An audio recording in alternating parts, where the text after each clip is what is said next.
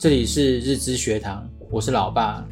在前面第三集分享每一天中提到，因为我们希望能多了解你们，想知道你们到底在想什么，就营造出这样分享每一天的家庭文化。通常是在回家的路上，或者是回家以后。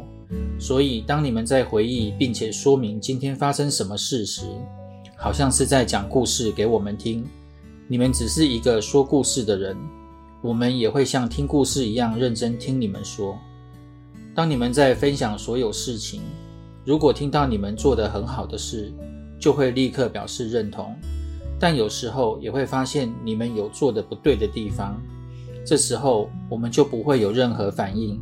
而是先耐心地听你们说完，然后用好奇的口气再问一次，让你们再讲一次，确认是不是真的做错了。我要特别强调，只是听及确认事情，并不会在当下立即指责或说教。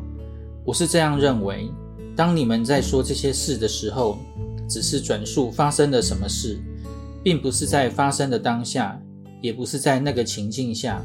所以这时候，即使立刻指出错的地方，你们也可能无法体会，达不到效果。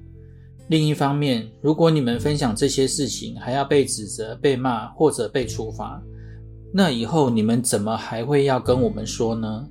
好不容易建立的沟通管道就会被破坏了。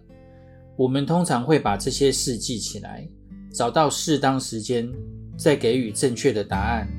这样的效果一定比当场的泼妇骂街来得好，尤其有看见或听到相同的例子出现时，是最好的时间点。你们能从旁观者的立场看事情，我们在提醒你们发生在自己身上的事情，这时候再给正确的观念，比较容易被接受。希望对你们有帮助，我们下回见，拜拜。